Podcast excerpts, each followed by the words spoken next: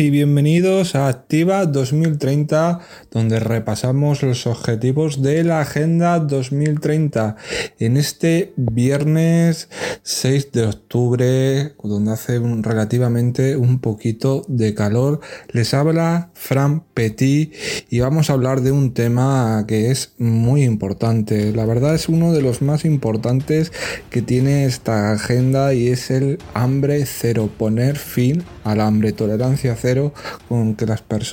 mueran de hambre, que eso es algo que hoy en día, por desgracia, se sigue dando es que tras décadas de una disminución constante el número de personas que padecen hambre, medido por la prevalencia de la desnutrición, comenzó a aumentar lentamente de nuevo en el año 2015. Las estimaciones actuales indican que cerca de 690 millones de personas en el mundo padecen hambre es decir, el 8,9% de la población mundial, lo que supone un aumento de unos 10 millones de personas en un año y de unos 60 millones de personas en 5 años. El mundo no está bien encaminado para alcanzar el objetivo de hambre cero para 2030 si continúan las tendencias recientes. El número de personas afectadas por el hambre supera los 840 millones de personas para el año 2030. Según el Programa Mundial de Alimentos, alrededor de 135 millones de personas padecen hambre severa,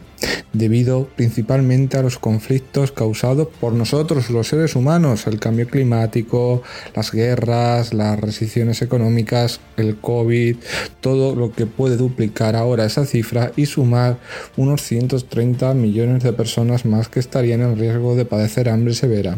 a finales de este año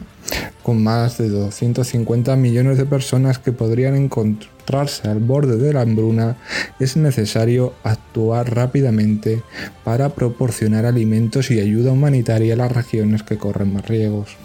Al mismo tiempo, es necesario llevar a cabo un cambio profundo en el sistema agroalimentario mundial si queremos alimentar a más de 820 millones de personas que padecen hambre y a los 2.000 millones de personas más que vivirán en el mundo en el año 2050. El aumento de la productividad agrícola y la producción alimentaria sostenible son cruciales para ayudar a aliviar los riesgos del hambre. Yo voy a dar unos datos que son muy destacables ahora, como que a pesar de los esfuerzos globales se calcula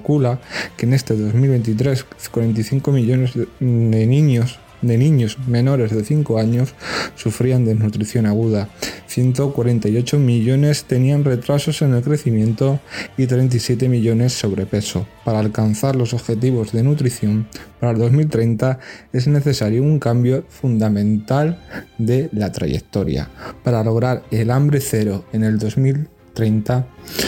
es imprescindible una acción coordinada, urgente y unas soluciones políticas que aborden las desigualdades arraigadas, transformen los sistemas alimentarios, inviertan en prácticas agrícolas sostenibles y reduzcan y mitiguen el impacto de los conflictos, de las pandemias, de las nutriciones, desnutriciones y de la seguridad alimentaria mundial.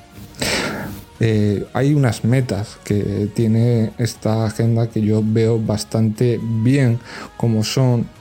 eh, para el 2030 poner fin al hambre y asegurar el acceso de todas las personas, en particular los pobres y las personas en situaciones vulnerables, incluidos los lactantes, a una alimentación sana, nutritiva y suficiente durante todo el año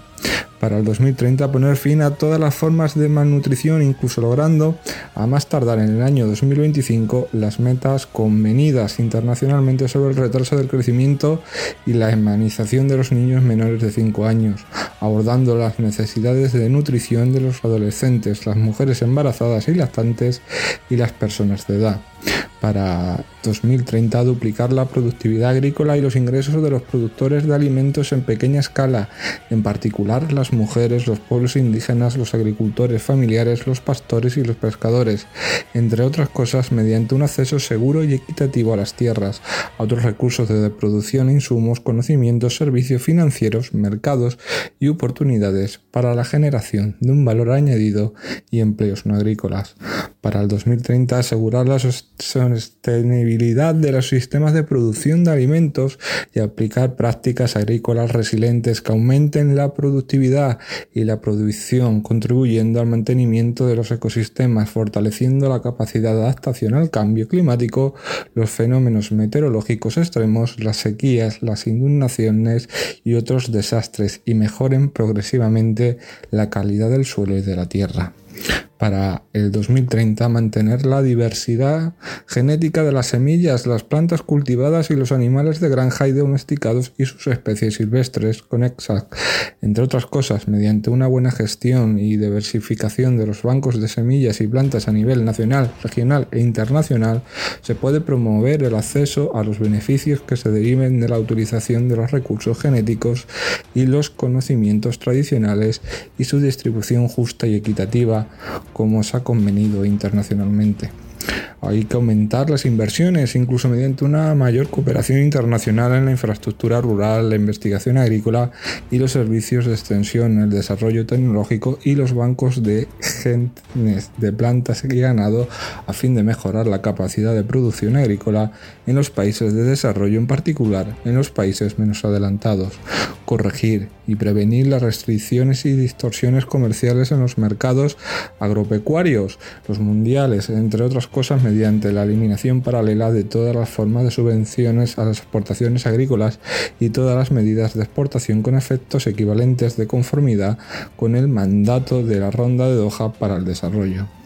hay que adoptar medidas para asegurar el buen funcionamiento de los mercados de productos básicos alimentarios y también sus derivados y, facilitar el acceso oportuno a información sobre los mercados, en particular sobre las reservas de alimentos, a fin de ayudar a limitar la extrema volatilidad del precio que cada vez está subiendo y es algo inaudito porque el mundo se tiene que comprometer a promover el desarrollo sostenible, el mundo se tiene que comprometer a luchar contra la hambruna. El mundo se tiene que comprometer a luchar contra poner fin al hambre en todo lo que pueda, en todo lo que necesite, con todas las ayudas posibles de todos los gobiernos posibles, porque es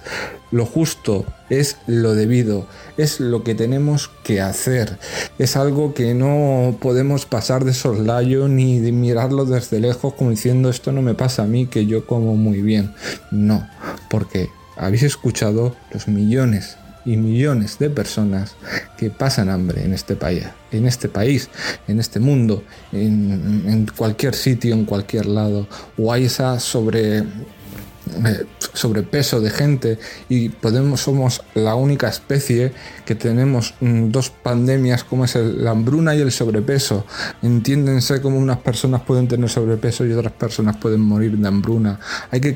cambiar eso, llegar a un modo equitativo. Hay que poner fin al hambre, hay que tener tolerancia cero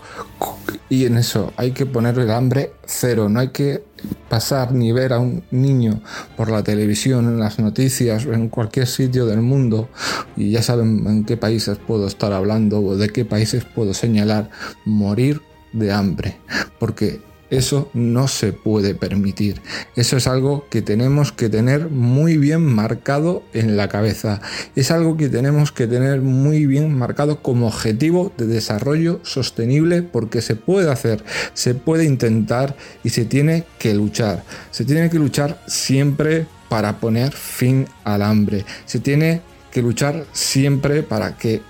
hambre sea algo que no sea una palabra que ya no se diga, que no se cuente, una palabra que se tenga que quitar del diccionario. Ustedes me entienden, queridísimos oyentes, porque tanta gente que muere de hambre, tanta gente que muere por culpa de guerras, por culpa de, de cosas que están pasando, por culpa de, de pandemias que no vienen pues hay, eso es algo que tiene que ver con todo y también por la explotación de muchas cosas. Hay que desarrollarse, hay que pensar como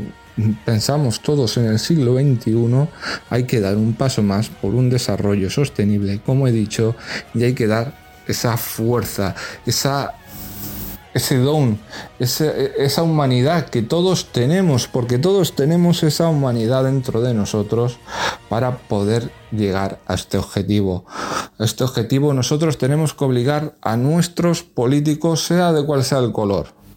Aquí da igual seas de uno o seas de otro, porque lo que hay que luchar es contra el hambre. Hay que hacer tolerancia cero y hambre cero para el año 2030. Estamos en el año 2023.